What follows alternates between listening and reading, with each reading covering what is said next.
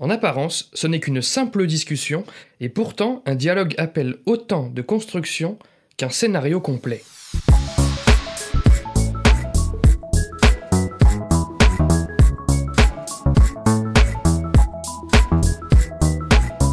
Bienvenue dans ce cinquième numéro de Comment c'est raconté, le podcast qui déconstruit les scénarios un dimanche sur deux. Aujourd'hui, nous nous concentrerons sur le biopic Steve Jobs de Danny Boyle, écrit par Aaron Sorkin et sorti en juillet 2016 au cinéma. Si nous avons déjà brièvement abordé la question du dialogue dans le numéro dédié au film Locke, nous lui accorderons cette fois toute notre attention à travers l'œuvre d'un maître dialoguiste à l'écriture millimétrée, où chaque mot de chaque réplique assure plusieurs fonctions simultanées.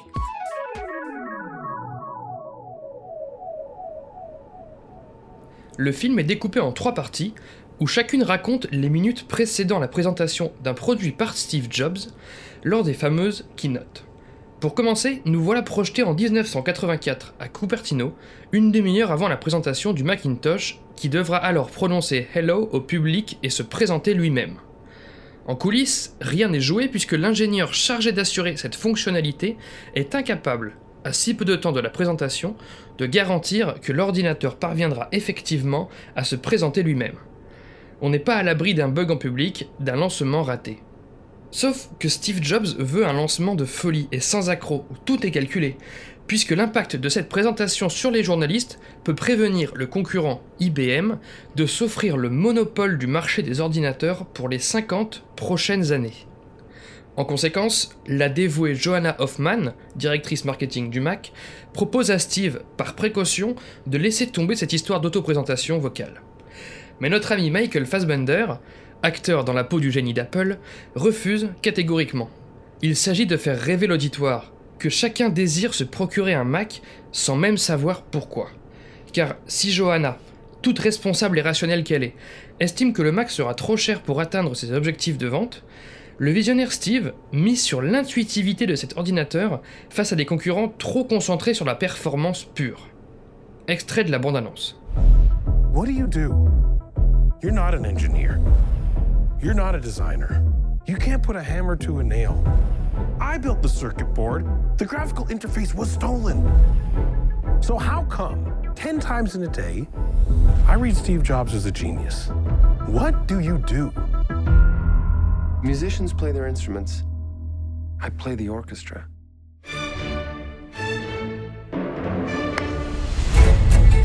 I hear you've been worse than usual this morning. I didn't think that was possible. It's a system error. Fix it. Fix it? Yeah. We're not a pit crew at Daytona. This can't be fixed in seconds. You didn't have seconds. You had three weeks. The universe was created in a third of that time. Well, someday you'll have to tell us how you did it. Begging you to manage expectations out there. You see how this reminds you of a friendly face? It's warm and it's playful and inviting and it needs to say hello. If you keep alienating people for no reason, there's be no one left for it to say hello to. Pour cette analyse, nous porterons notre étude sur une scène en particulier du premier quart d'heure du film, non qu'elle soit mieux écrite que les autres, mais son contenu suffira à l'exercice. Brève introduction de cette scène. Chrisanne Brennan, l'ex-compagne de Steve, s'est invitée aux coulisses de cette keynote. Elle est en compagnie de sa fille Lisa, dont Steve nie publiquement être le père. Pour cette raison, Steve doit accepter de la rencontrer, même si le temps lui manque, sinon quoi il risquera de sauter sur les journalistes à la sortie de la présentation et de taper un scandale monumental. Juste avant la rencontre, Steve demande à la directrice marketing Johanna d'assister à cette scène pourtant intime, afin que son ex-compagne Chrisanne ne s'emporte pas, et dans l'espoir de plier la discussion au plus vite. Prenons les premières répliques de cette scène de dialogue, en version française pour faciliter l'étude, je m'en excuse auprès des puristes. La directrice marketing Johanna s'adresse à la petite Lisa en ces termes. Salut Lisa. On s'est déjà vu et ce jour-là, tu m'as dit que j'avais une jolie façon de parler. C'est peut-être ce qu'on m'a dit de plus gentil dans ma vie. A priori, c'est une façon quelconque de lancer une discussion. Pourtant, nous préviennent les éternels Mackie dans Story et Lavandier dans la dramaturgie, le premier travers des dialogues consiste à échanger des banalités, prévient l'un, à enchaîner des répliques gratuites, complètent l'autre. Nous avons tous fait face à des films ou séries, notamment amateurs, dont un dialogue pouvait s'éterniser avec des personnages qui se contentent de raconter leur journée ou d'entretenir des discussions stériles de routine. Mais ne serait-ce qu'en introduction de nombreux dialogues, nous retrouvons aussi ces éternelles répliques de rigueur, à base de Salut, ça va, t'as fait bonne journée, etc. Parfaitement dispensable à l'histoire, mais juste là pour, entre guillemets, faire vrai. Est-ce le cas ici? Eh bien, pas vraiment. Si Johanna interpelle directement Lisa de la sorte avec cette anecdote a priori quelconque, c'est pour imposer d'emblée une ambiance bienveillante, un cadre serein, afin de crever dans l'œuf la potentielle animosité de Chrisan à l'encontre de son ex-compagnon Steve, comme une diversion quoi. Johanna poursuit. Tu viens de Pologne? Je viens de Pologne. Tu sais où c'est? En haut du monde? Alors, encore une fois, le scénariste Aaron Sorkin évite l'erreur du dialogue gratuit, car cette réplique remplit une fonction essentielle d'un dialogue, contribuer à la caractérisation des personnages. Non pas à travers l'information comme quoi la directrice marketing du Mac est polonaise, sens premier de ces répliques qui nous importe effectivement peu, mais à travers l'indication comme quoi Johanna et Lisa se connaissent, sens second de ces répliques. En effet, nous interprétons cet échange sans nous en rendre compte. Les souvenirs de Johanna et la question de Lisa nous laissent comprendre qu'elles se sont déjà vues et qu'elles s'apprécient. D'ailleurs, cela nourrit la problématique de la paternité de Steve Jobs, puisque s'il nie être le père de la jeune Lisa et souhaite casser les liens, celle-ci est pourtant intime avec la directrice marketing du Mac. Intéressant. D'ailleurs, le temps presse, donc Steve coupe court à cet échange. Ça, ce serait plutôt le pôle Nord. On n'a pas des masses de temps, je pense que. Je vais vous laisser. Pourquoi? Tu t'en vas alors que tu viens de Je dire? fais un point avec Hertzfeld. Mauvaise nouvelle. Steve Jobs va finalement se retrouver seul face à son ex-compagne Chrisan. L'excuse que l'on vient d'entendre, là encore, pourrait être sans intérêt, mais Sorkin joue de notre curiosité. En effet, nous, spectateurs, savons que Johanna devait rester pour calmer le jeu, or elle s'en va à la première occasion. Ce qui ressemble à une simple excuse aux oreilles de Lisa et de sa mère Chrisanne, sonne alors comme une attaque aux oreilles de Steve, un appel ferme à prendre seul ses responsabilités. Mais Johanna souhaite tout de même prévenir la petite Lisa de l'engueulade et trouve une raison de l'extraire de la pièce. On essaie de faire dire bonjour à un ordinateur, mais il est très timide pour l'instant. Tu veux venir m'aider? Elle peut venir D'accord. Merci. Mon papa, il a donné mon nom à un ordinateur. Je ne suis pas ton. Tiens, ben voilà. Tu vois ce que c'est qu'une coïncidence, Lisa? Non. T'as une nouvelle copine Tu viens de la rencontrer et elle s'appelle Lisa aussi. Ça s'appelle une coïncidence. L-I-S-A, Local Integrated System Architecture ou Système d'architecture locale intégré. L-I-S-A, Lisa. C'est une coïncidence. T'as bientôt fini? Ouais. Bien. Bien. On va faire dire bonjour à l'ordinateur. Vas-y, Lisa.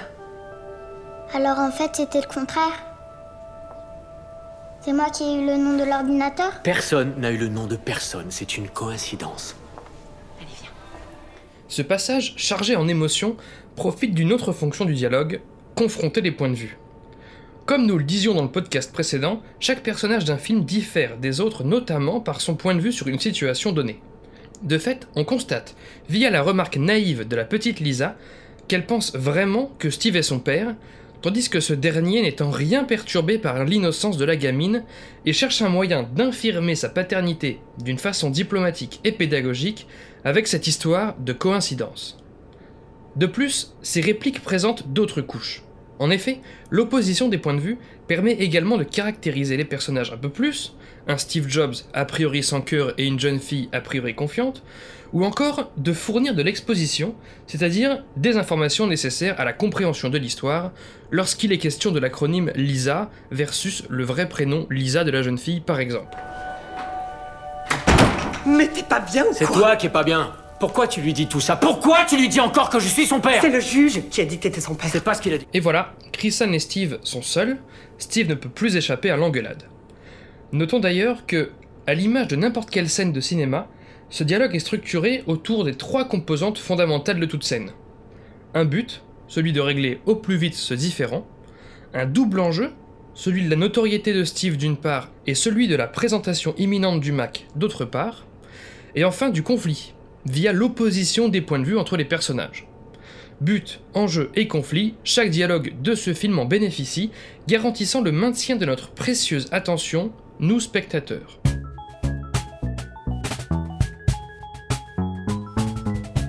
Read people that you like um, and try to figure out why you like them. And when you see something or read something you don't like, try to figure out why you don't like that. Be a diagnostician.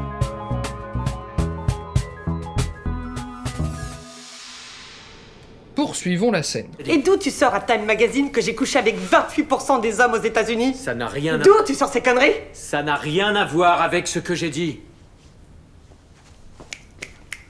Attends. Tout d'abord, un commentaire sur Time. Je les soupçonne d'être un camp d'entraînement pour tueurs à gages.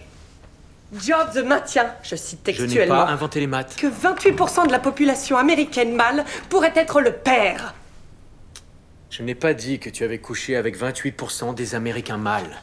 J'ai appliqué un algorithme au test qui me donnait 94,1% de chance d'être le père. Tu veux me faire publiquement passer pour une traînée qui couche avec toute la Terre? Plusieurs des notions abordées jusqu'ici s'appliquent également à ces répliques. Mais plus généralement, ce passage utilise les trois pistes du dialogue, ou trois couches du dialogue si vous préférez, telles que formulées par Truby dans son Anatomie du scénario. Première piste, l'histoire. Ces répliques permettent à l'histoire de progresser puisque la relation entre Steve et Chrisanne se cristallise sous nos yeux. Disons que c'est la piste émergée qui développe l'intrigue. Deuxième piste de ce dialogue, la piste morale. Nous sommes face à une opposition de valeurs, source de l'aspect émotionnel de la scène. Piste qui s'adresse moins à notre tête qu'à notre cœur. Et enfin, troisième piste, les mots employés, c'est-à-dire la forme de ces répliques. Ici, l'approche très analytique de Steve Jobs résonne avec l'approche beaucoup plus humaine de Chrisanne. Ainsi, cette joute entre les deux personnages se voit construite sur trois composantes simultanées qui se complètent et s'enrichissent les unes les autres, l'intrigue, l'émotion, le vocabulaire, même si un seul mot est prononcé à la fois. D'ailleurs, pour rebondir sur la troisième piste, attardons-nous sur la forme du dialogue plus que sur le fond, pour les répliques suivantes. Crois-moi, publiquement ou pas, je ne veux rien de toi. Time tire à 2 millions d'exemplaires. Comment Il je ferais ferait plus s'il m'avait mis en couve, mais Daniel j'ai m'a fait une poignardé demande à par l'aide derrière. sociale. Pardon J'ai dit hier, j'ai fait une demande à l'aide sociale. J'ai lu dans l'article que tes actions Apple valaient 441 millions de dollars. Alors je voulais avoir ton sentiment là-dessus. Alors, mon sentiment est que nous sommes grossièrement sous-évalués. C'est le moment d'investir. Dans son livre The Art of Character, David Corbett insiste sur l'importance d'éviter ce qu'il appelle le tennis verbal. Un perso parle, l'autre répond, le premier parle, l'autre répond. La dynamique résultante ne peut être que lassante, surtout dans un film comme Steve Jobs qui a tant recours au dialogue. Alors, il existe plusieurs façons d'animer le cours d'une discussion. La plus connue étant lorsqu'un personnage coupe la parole à un autre, comme dans l'extrait que l'on vient d'entendre, lorsque Steve parle égoïstement du fait qu'il n'était pas en couverture du Time, tandis que Chrisanne le coupe pour lui annoncer qu'elle a sollicité l'aide sociale. Coupe d'autant plus puissante qu'elle s'avère couplée à une révélation d'envergure. Un autre outil de diversification de la dynamique, le changement de sujet, que l'on emploie tous au quotidien. Lorsque Chrisanne demande à Steve son sentiment sur la valorisation de ses actions chez Apple, pour le faire réagir à une potentielle pension, lui rétorque que cette valorisation est sous-estimée.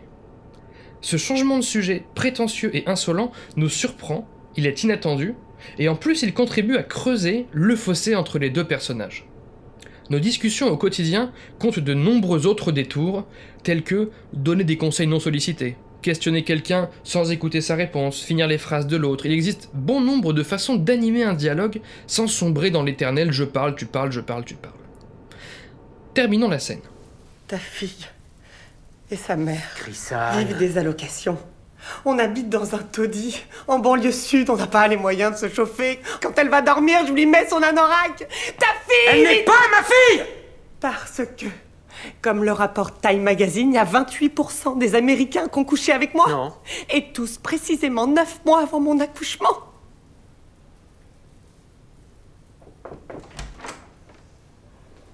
Je suis avec Andy, on t'attend. Je commençais cette analyse sur une erreur dans laquelle ce biopic ne tombe pas, c'est-à-dire sur les discussions sans intérêt. Prenons une autre erreur classique dans laquelle il ne tombe pas, la surexposition.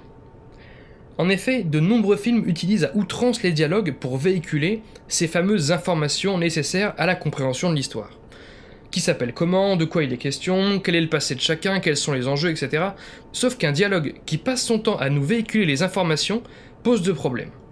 Premièrement, il met l'histoire en pause, le temps de nous expliquer tout ça. Et deuxièmement, il nous délivre souvent bien plus de choses à la fois que nous ne pouvons en retenir. Si vous avez bien écouté ce dernier extrait, nous y avons appris que Chrisan et sa fille vivaient des allocs dans des conditions déplorables. C'est de l'exposition. Mais pas de l'exposition chiante. Car plutôt que de nous dire cela en début de scène, nous l'apprenons après avoir connu la fortune démesurée de Steve. Et plutôt que de nous le dire bêtement, cela nous est exprimé en plein conflit, tel un argument final. Autrement dit, cette exposition, à l'image de tout ce que l'on apprend dans ce film, ne nous est pas balancée bêtement à la tronche, mais est maquillée dans du conflit, dramatisée et apportée au dernier moment, au moment où elle aura le plus d'impact dans nos émotions et donc surtout dans notre mémoire. Pour terminer, je vous invite à voir ce film dans sa version originale. Dans une masterclass diffusée sur internet, son scénariste Aaron Sorkin parle notamment des dialogues et insiste sur l'importance de leur musicalité. Vous repérerez que, parmi les composantes des répliques du film Steve Jobs, figure cette musicalité. Les personnages parlent vite puis lentement, des motifs se répètent tels des rimes d'une réplique à l'autre, la durée des répliques joue comme la durée d'une note, certaines étant des noires, quelques-unes des blanches, pour celles et ceux d'entre vous qui se rappellent de leur cours de musique. Ainsi, pour revenir une dernière fois à la forme des dialogues, le rythme et la mélodie des répliques contribuent à rendre le tout puissant, à faire de la place pour les mots les plus importants et à dynamiser le récit. Un peu comme lorsqu'on prend la parole devant un auditoire, tout simplement. Ce n'est pas qu'une question d'orateur ou d'acteur, mais c'est aussi une question primordiale de l'écriture, en amont. Bref, achevons cet épisode en formulant la recette magique des dialogues, ils doivent créer l'illusion d'une vraie discussion. Si c'était vraiment de simples discussions, on s'ennuierait. Mais si c'était des répliques purement fonctionnelles ou purement émotionnelles, ce ne serait pas crédible, ça ferait trop écrit, entre guillemets. Alors, tout l'art du dialoguiste consiste, d'une part, à garder l'attention du spectateur via des répliques concises méticuleusement sélectionnées, et d'autre part, à imiter une discussion spontanée et authentique.